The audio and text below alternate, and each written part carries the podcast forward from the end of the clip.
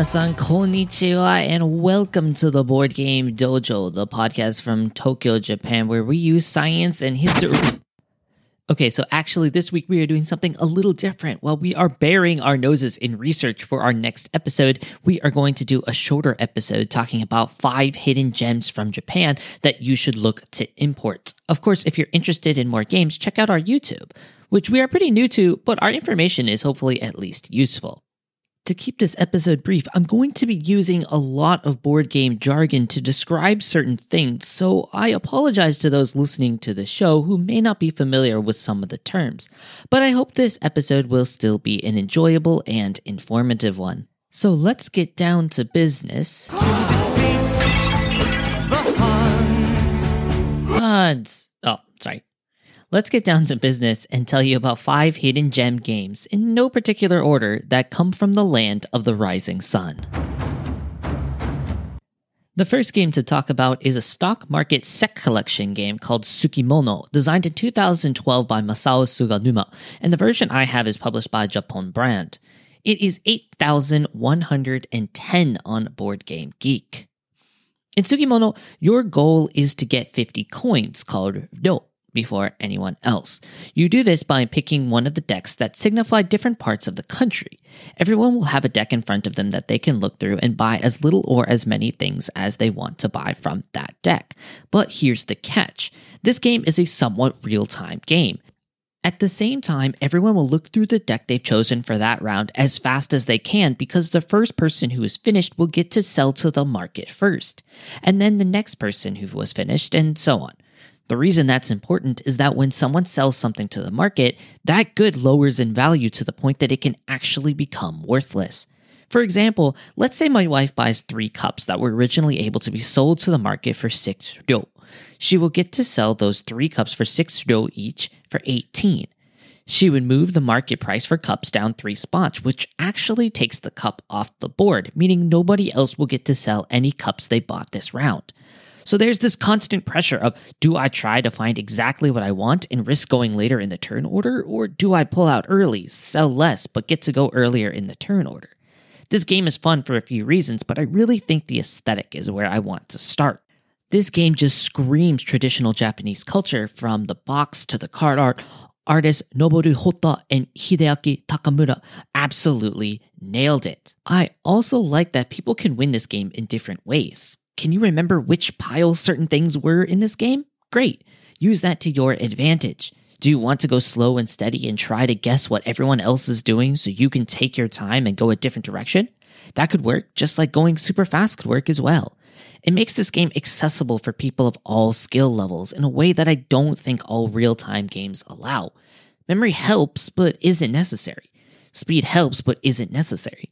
Sukimono is a great game to add to the collection.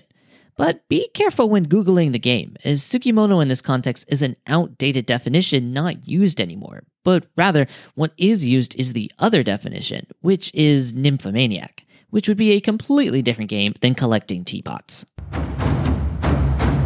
The next game to talk about is Square on Sale, a game from 2005 by Taiju Sawada with art by Akinori Nishiyama and published by a few different publishers, but the box version we have is by Late Tokobushi Game Club.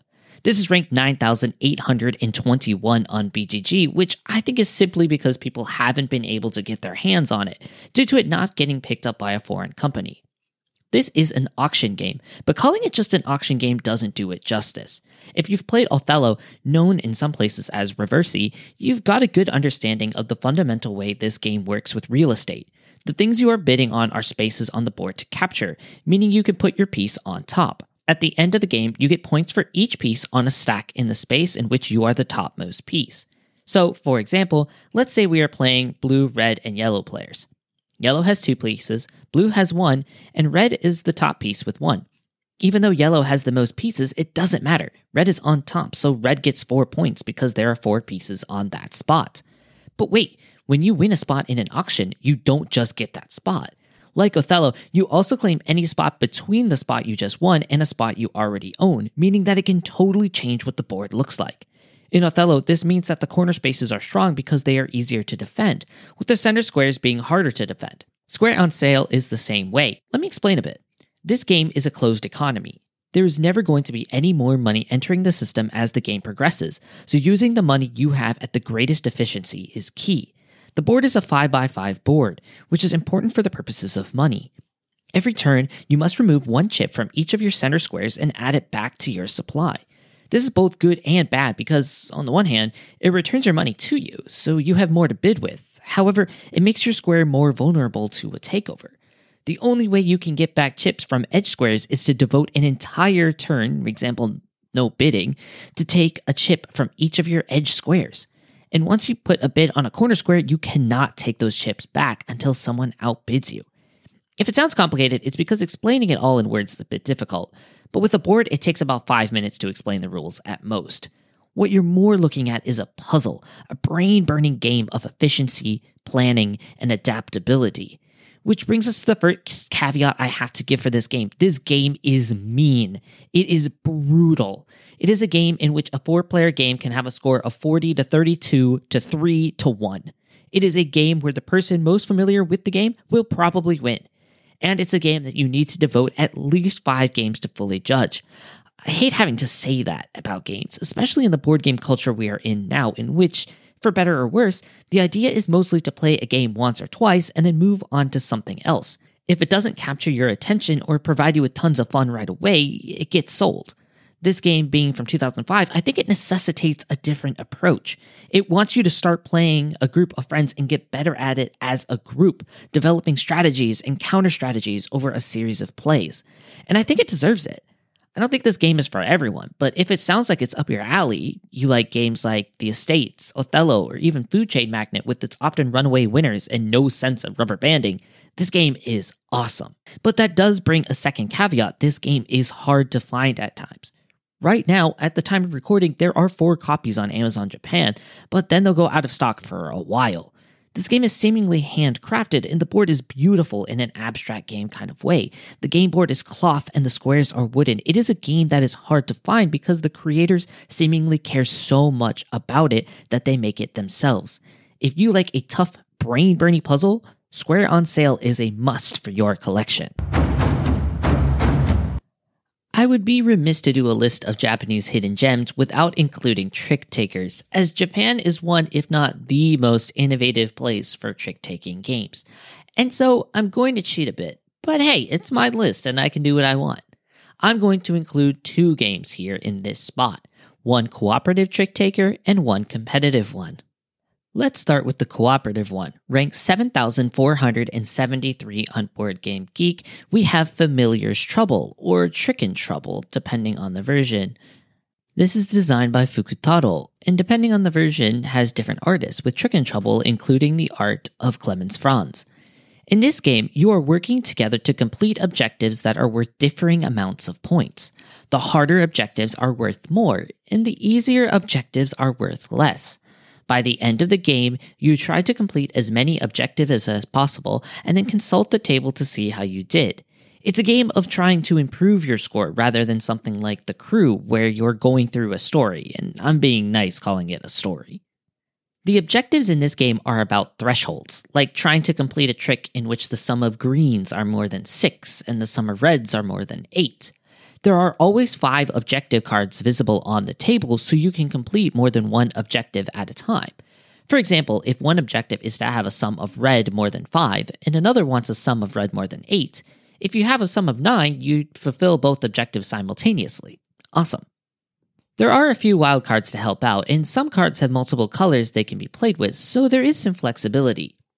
Besides the objectives, there are three other differences between this and the crew, and I'm sorry to continue comparing them, but the two are going for the same target audience. One is in card size. If you get the Trick and Trouble version, which is definitely the most likely because that one is cheap and easy to find, whereas the Japanese version is a unicorn, the cards are bigger than normal, so finding sleeves might be more difficult or expensive.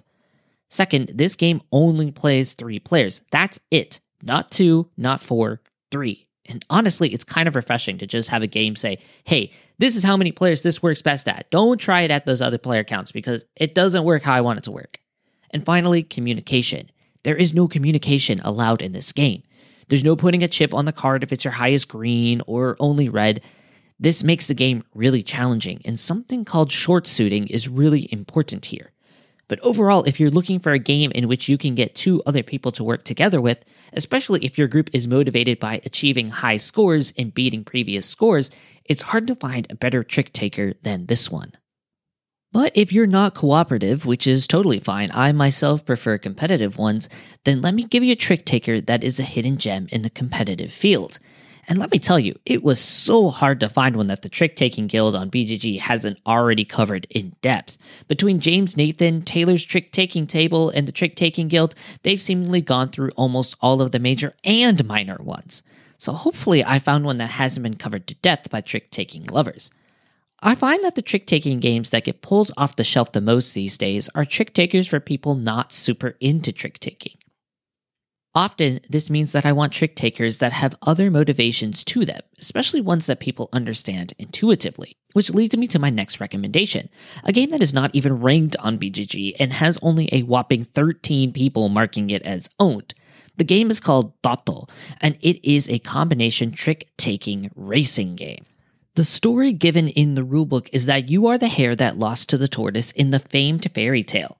You need to practice so that you can learn when the best time to take a nap is so that you don't lose to the tortoise again. So in this game, you have a nap card that allows you to sit out of a trick in your hand. You go around the racetrack with the winner being the person who is the furthest when everyone is out of cards. Along the way, you have to use your nap card, and you can only use it once, but why would you want to sit out of a trick? Well, unlike other trick takers, the leader of the next trick isn't the person who won the previous trick. It is the person who is currently in last place, which means that timing and knowing when to win and lose a trick is important. There are a variety of ways to move in the game. The first and most obvious way is to win the trick. This is a must follow trick taking game. You get to move the number of spaces of the lowest card of the dominant suit played that round. So, for example, let's say everyone is supposed to play blue. So we have a blue seven, a blue three, a red something, and a yellow something. Well, the player who played the blue seven would win the trick and get to move three spots since it was the lowest blue card played. You can also move by yelling Datto if you realize you are playing the last card of the color when you are the leader. If you do that, you get to move the number of spots of remaining cards in your hand. You can also trump a 9 with a 1, which would move you 9 spaces and you always get to move one space as the leader. This game is super fun. I actually bought it on a whim thanks to its bunny art, something I had none of in my collection, but was pleasantly surprised at the greatness of game I found. Because of its basic trick taking with no special powers or anything, it automatically gets put in the approachable trick taking category, which, pairing it with the racing genre, a type of game everyone understands, gives it an immediate appeal to people new to games, or at least new to trick takers. I have a collection of something like 50 trick takers, so I am picky about which ones I keep. But this one has a steady place in my collection as a game that makes one of my favorite kinds of games fun for people, both familiar and unfamiliar with trick taking. Speaking of favorite kinds of games, we talked on last week's episode that my wife's personality lends itself to enjoying roll and write games. They're her favorite kind of game, which leads me to buying a lot of them, but also being disappointed quite often in ones that aren't special. A common complaint launched at Roll and Writes that we often agree with is that although solo they can be pleasant, there is little to no interaction while playing them multiplayer, which takes away part of the reason many people play games with others.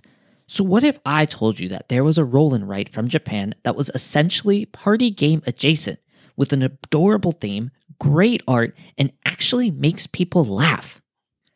Let me introduce you to the 5024th ranked game on BGG, Natsu Memo, designed by Kaya Miyano and published by Mosaic Games. Natsu Memo in Japanese can be translated as summer diary. It's something that Japanese students keep during their summer vacations. It's important to note that in Japan, the school year is April to March, so summer vacation is a couple weeks during the year, and often kids still have schoolwork, club activities, or school trips. This game is for 3 to 6 players, which right away is different for roll and write.